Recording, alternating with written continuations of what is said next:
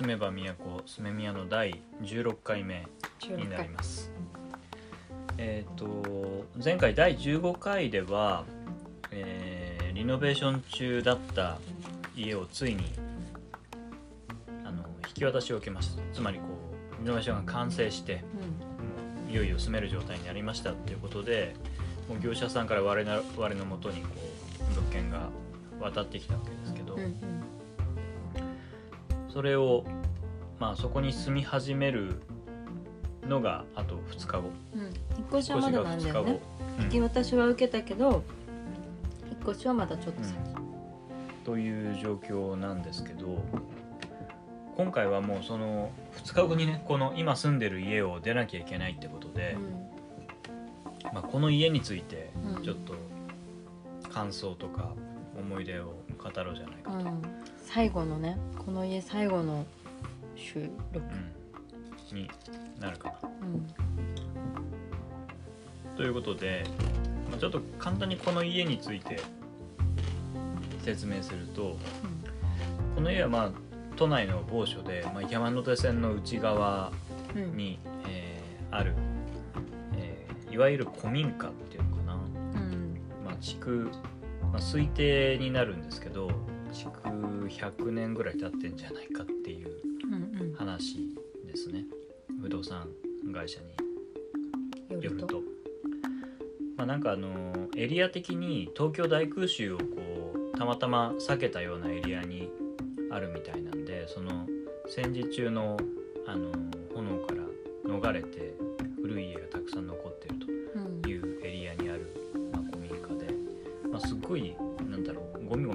宅街の中にあるんですけどあのこじんまりとしたあの古いあの家屋があの残ってるって感じですね。でここをまあ2年前ぐらいちょうど2年前に見つけてで引っ越してきて普通にスーモで見つけたんだよね。そうそうそうそう。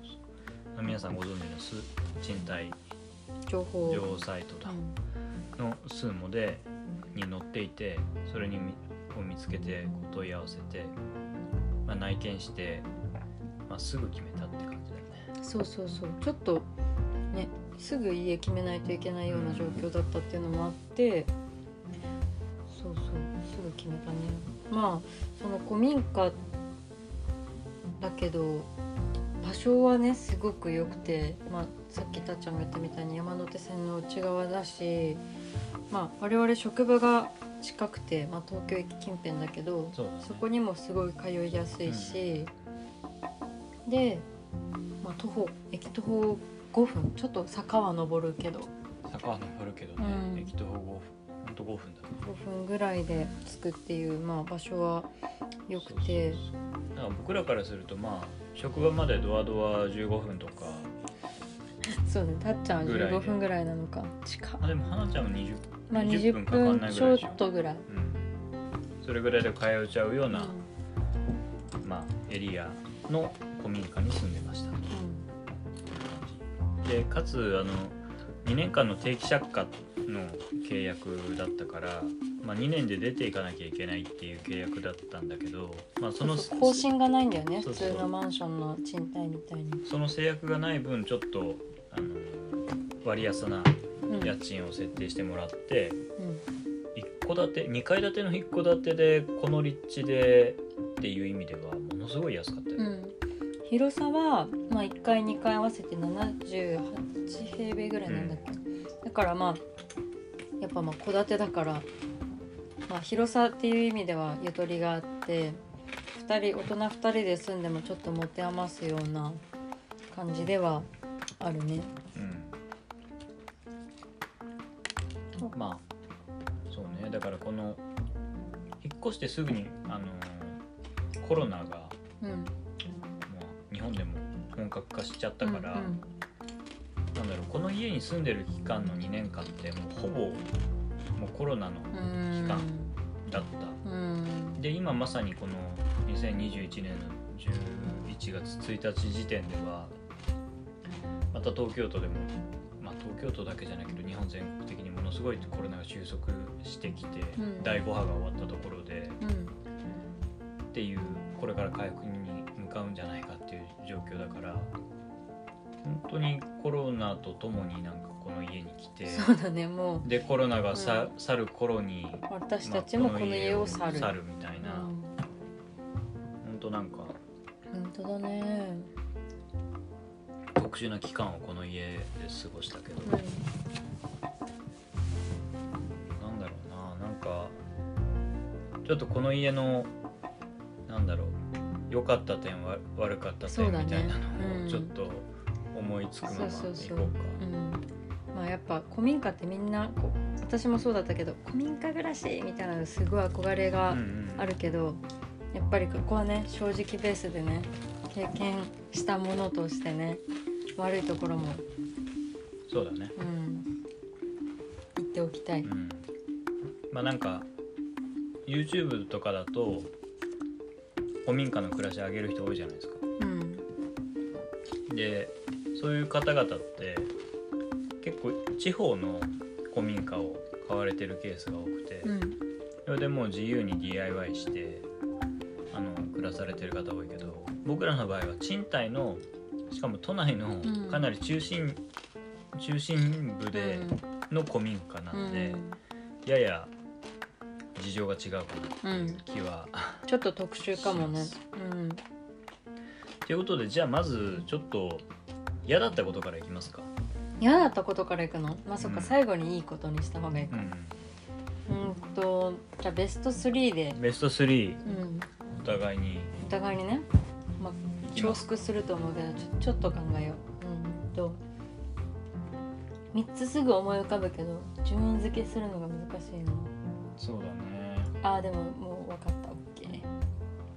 はい。じゃあ僕の第3位。いはい。きますか、はい。えーこの古民家暮らしで嫌だったことを、えーワースト3、うん。第3位。第3位。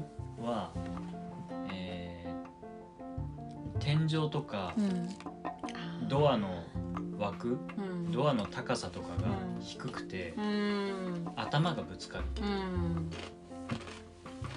ですね。確かにね。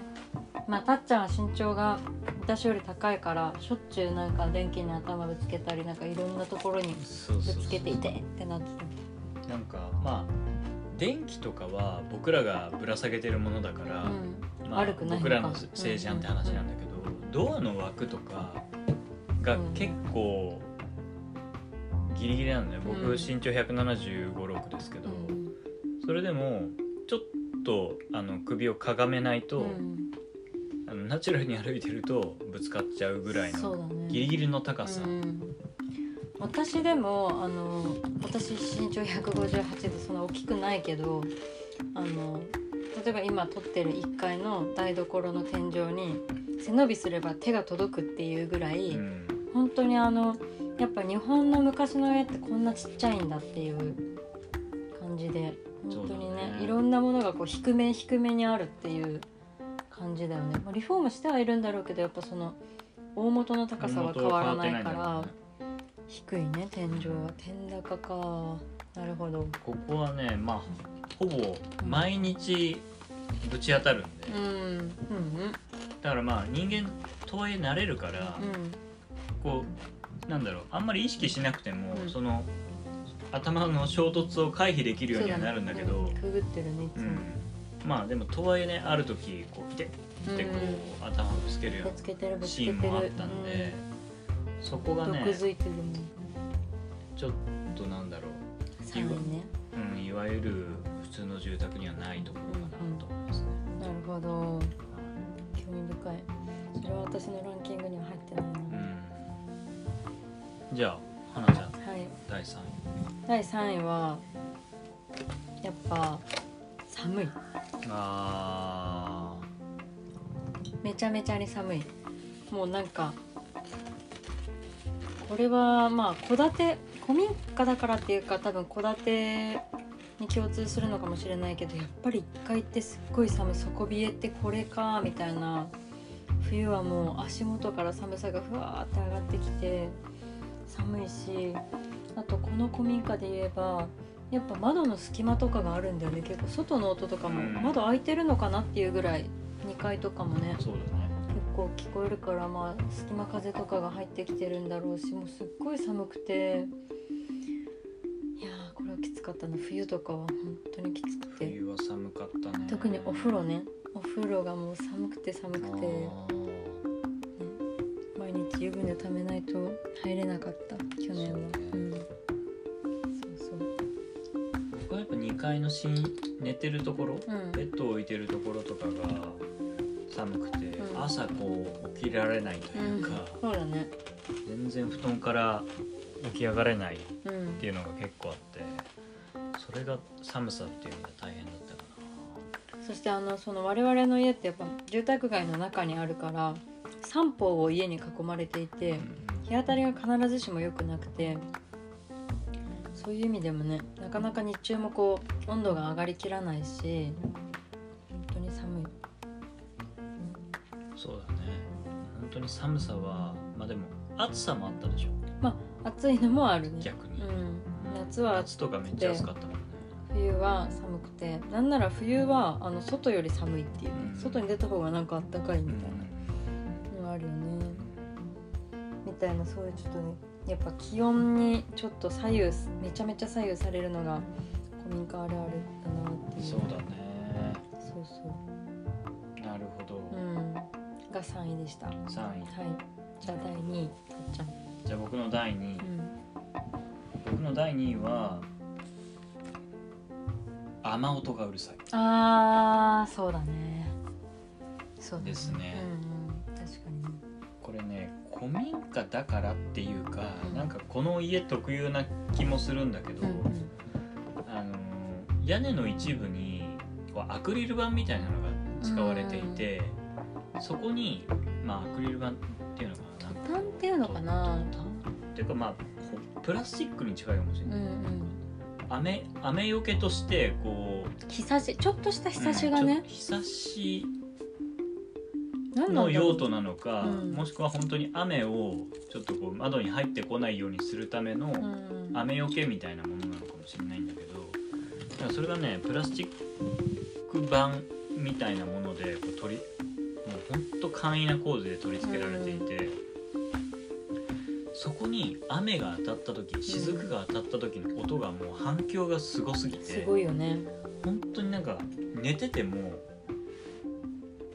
起きちゃうよね。起きちゃうぐらいうるさい、うん。バンバンバンバンバンってこうなんか楽器鳴らされてるのかな。そうそうそうずっと耳元で太鼓叩かれてるみたい。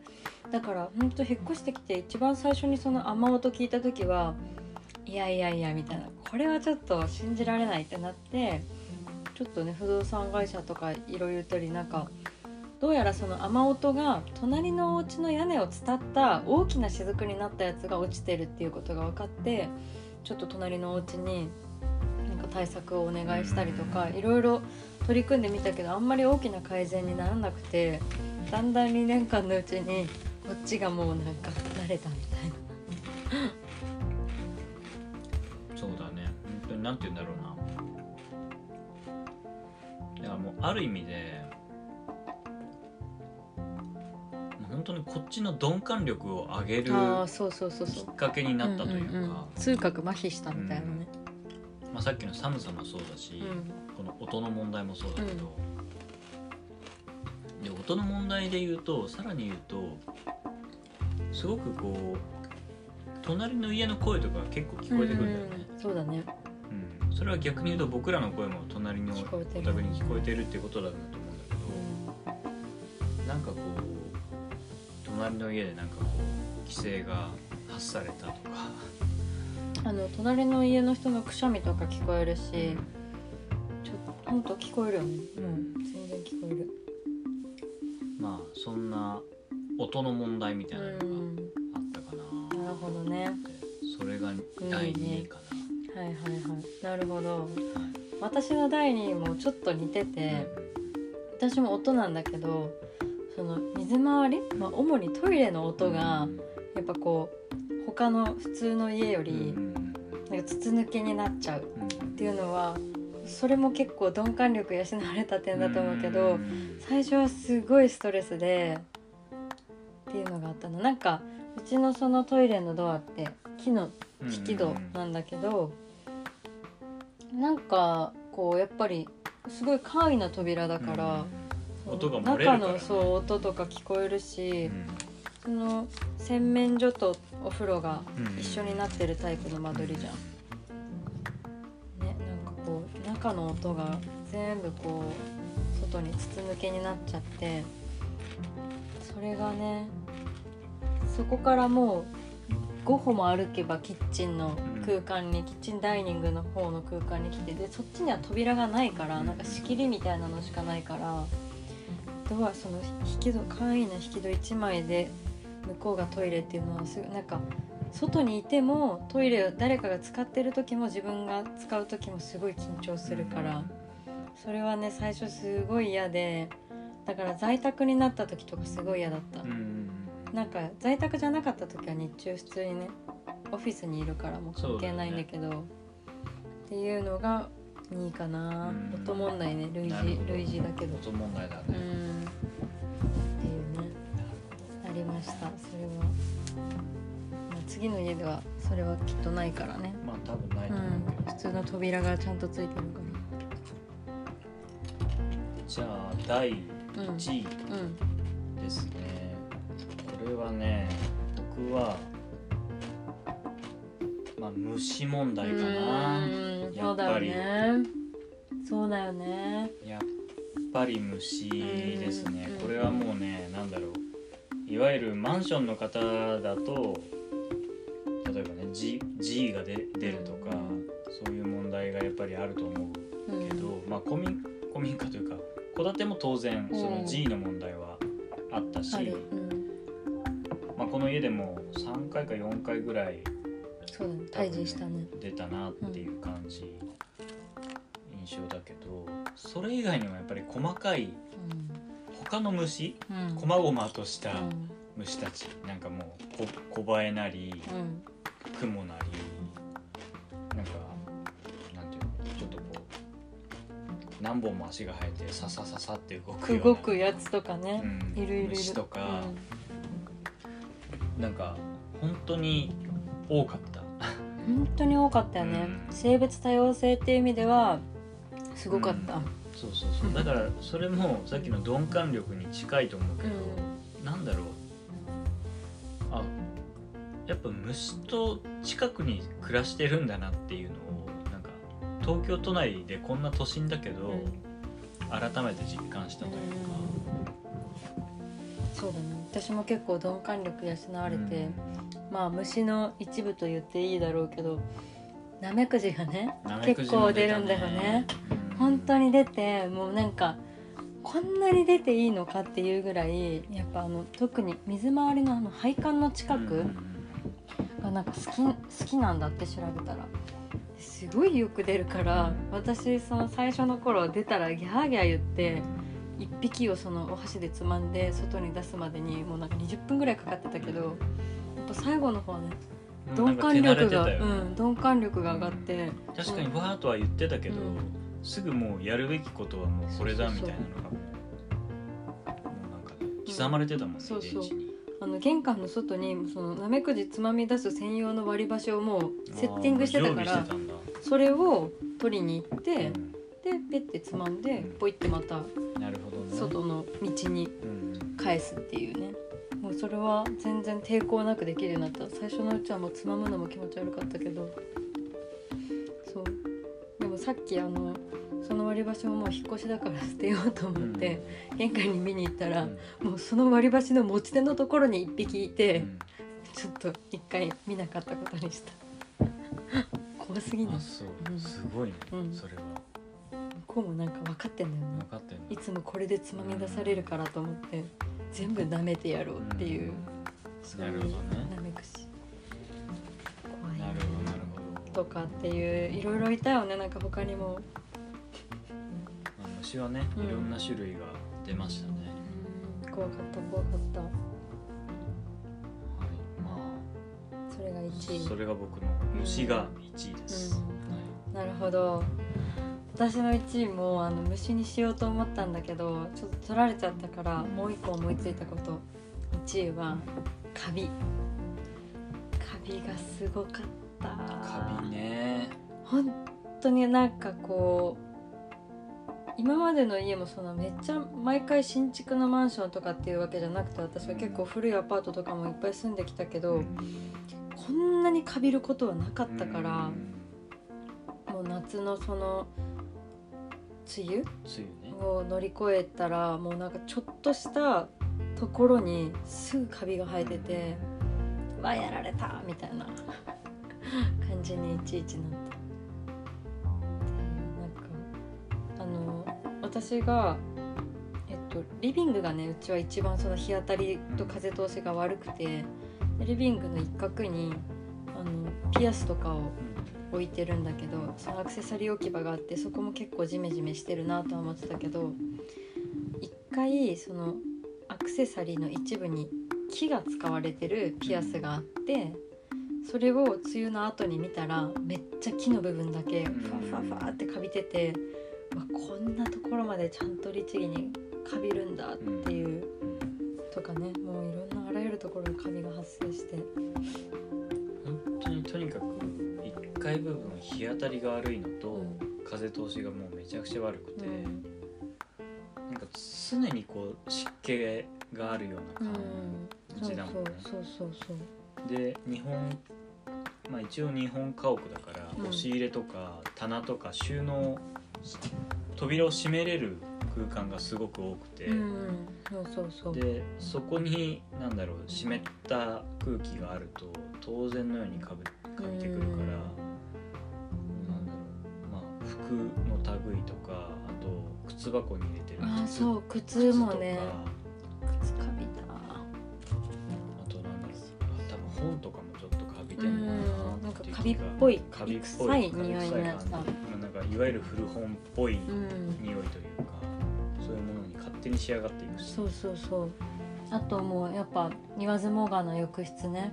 あ浴室はカビが多かったね。すごいいろいろ毎日あのハイターみたいなカビキラーみたいなのやるし数ヶ月に1回なんかいぶすうん。カビ予防みたいなのやってたけど1回雨季みたいなのが来るともう。全然ダメそれで、そうだね。そうそう。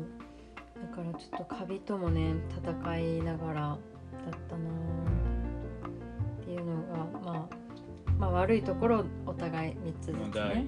1位ですか、うん、うん、きつかったねっていう。そうだね。まあでも、まあちょっと待って。ちなみにねうん。番外編だけど、はい番外編。やっぱねネズミの問題っていうのはあっああだと思うな。そうだね。あでもそれそうね。害虫としてうん。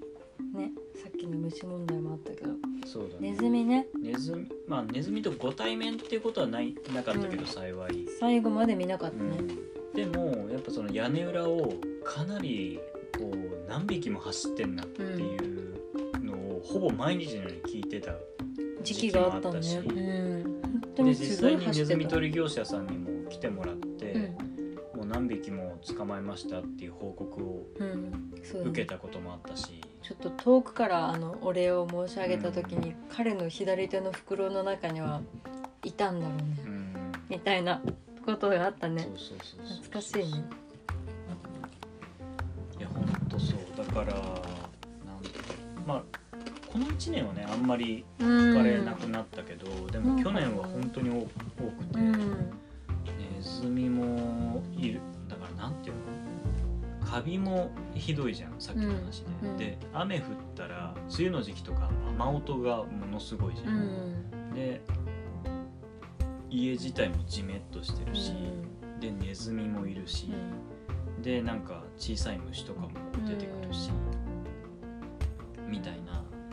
もうなんか何重苦なのみたいな。まあそうだね。苦手な人からしたら本当に住めたもんじゃないっていう風に聞こえてそうだけど我々もあの例えば住んだ経験なくて今の私たちの話聞いたら、よくそんなところ住めるねって多分思ったと思うんだけど、やっぱそれをこう補って、まあ、あまりあると私は思うけどあまりあるほどなんかその住み方の自由度は高いというか楽しい部分もいっぱいあったんだよね。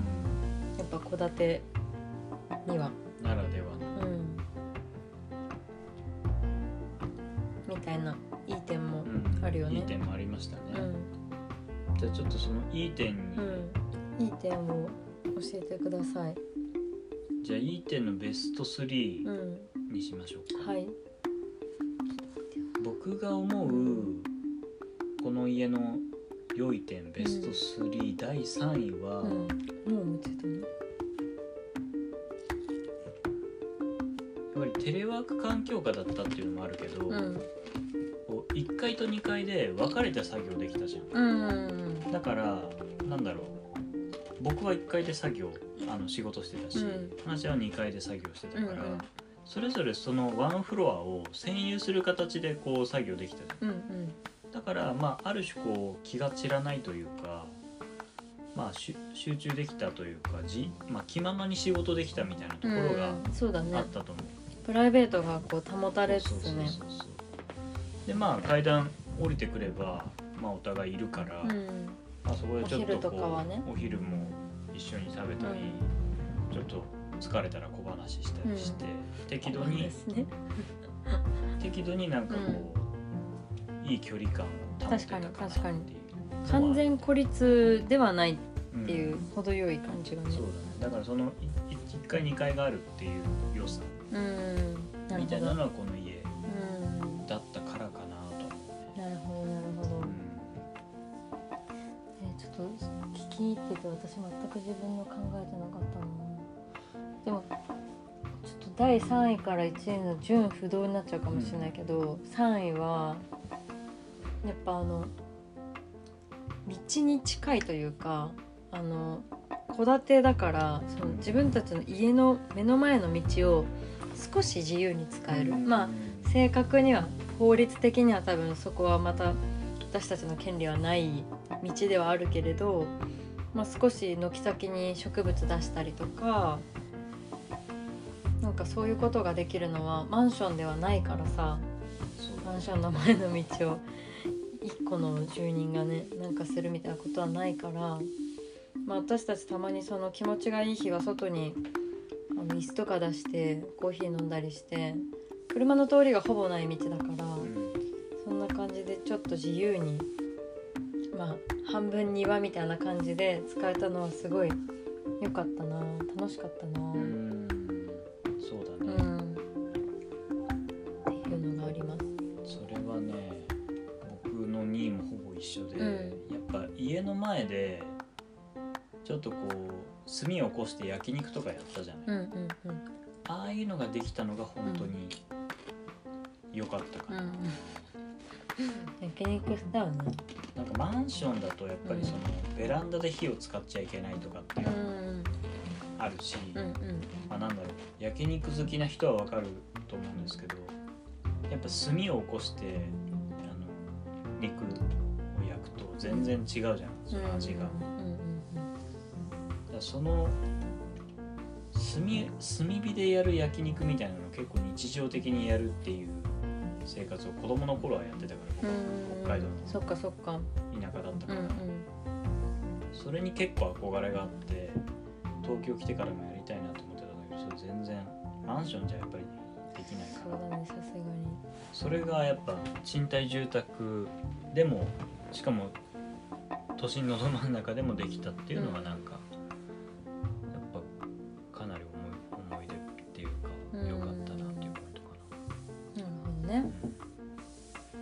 道ね。家の前の道。私の2位はそうだな。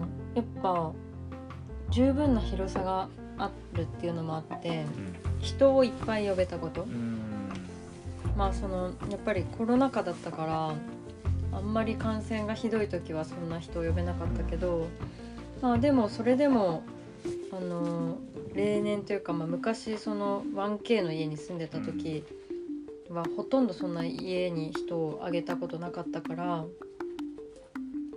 そうそれに比べたら本当こうなんか会おうよってか久しぶりに会おうよってなった時に、まあそのまあまあその都内の利便のいいところにあるっていうのも幸いしてたしあの十分に人が収容できるっていう意味でも、うち来るみたいなことになって結構みんなに来てもらえて、うん。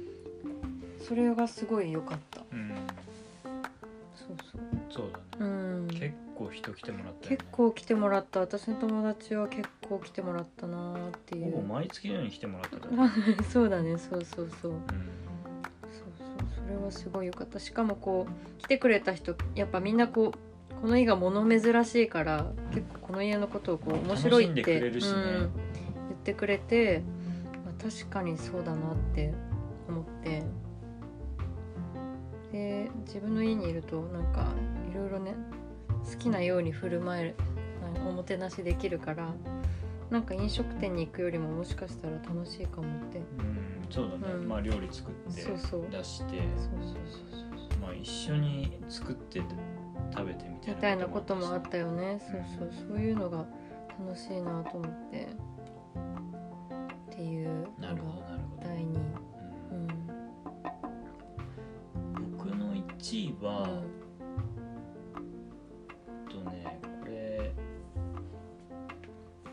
多分やっぱりその広さとかがうん。なす技だと思うんだけど、まあ、あとコロナという環境も手伝ったのかもしれないけど、やっぱいろいろ自分たちで作るようになった、うん。DIY をめちゃくちゃしたなってういう、んなんか例えば家具棚みたいなものもうん。自分たちでホームセンターで木材買ってきて作ったりしたし、あと食べ物に関しても発酵させる、ものとかうん。まあ、ちょっとこうお酒に味付けたりとかなんかそういうこともやったりしたしあとやっぱこうキッチンダイニングのとところの空間で過ごすことが多かったから料理もやっぱりいわゆるなんていうの普通の 1LDK とかキッチンが狭い物件だったらできないぐらいこううん。2人で料理もしたし、うんで僕はやっぱコーヒーの焙煎とかも始めたし、うん。うんそうだうん。ね本当だね。まあ、やっぱこの広さとか、うん、があったからできたのかなっていう気がする。その戸建ての自由度うんみたいなものもうん多分手伝って確か都内だけど戸建てだったらこれぐらい自由度のある生活できるんだなっていうのがまあやっぱマンションとのちょっと違い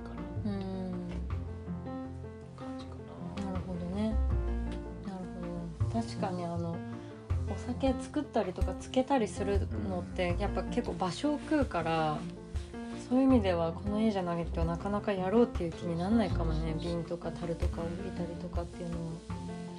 さっきのあとそのカビちゃうっていうのの裏返しで発酵にはやっぱいい環境だったんだよねきっと。あ蔵みたいじゃない？ちょっと。ーまあそうね。ね。あんまりあんまこ風通しがうカンなくてカン照りじゃまあないし、そうひひ日照りがねうん、ないから。そんなにないから。冷暗所みたいな。そうそうそう冷暗所の役割は場所だよねあったから。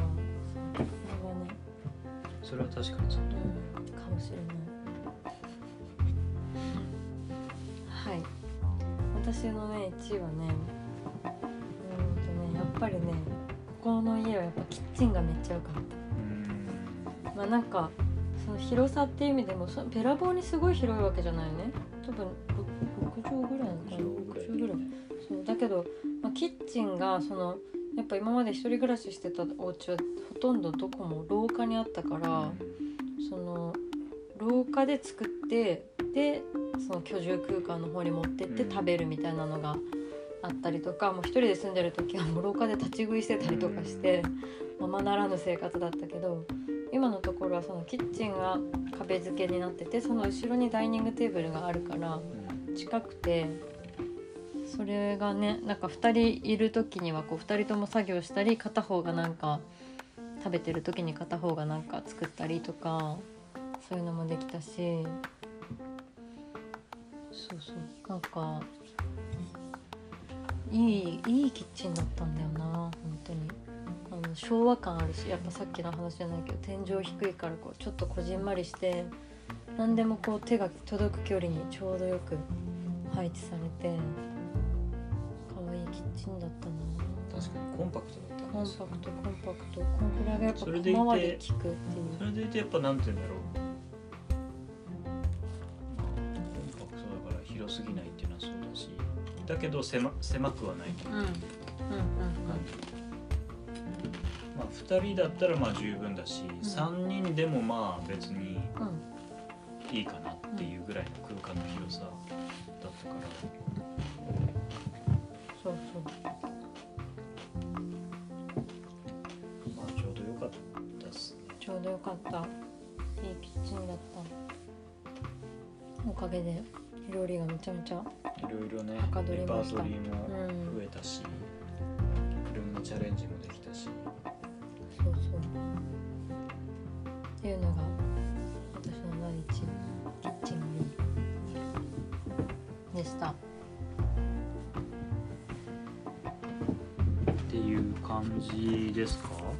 そうですね。お結構長く喋っちゃった。やっぱ思い出がうん。2年間のね。そう。うん。じゃあちょっとエピソードみたいな、うん。あの振り返りの仕方はちょっと別の回にしますか、うん。そうだね。はい。ということで、えーこの築100年とも言われる都心の、まあ、山手線の、ま、内側にある古民家で2年間過ごして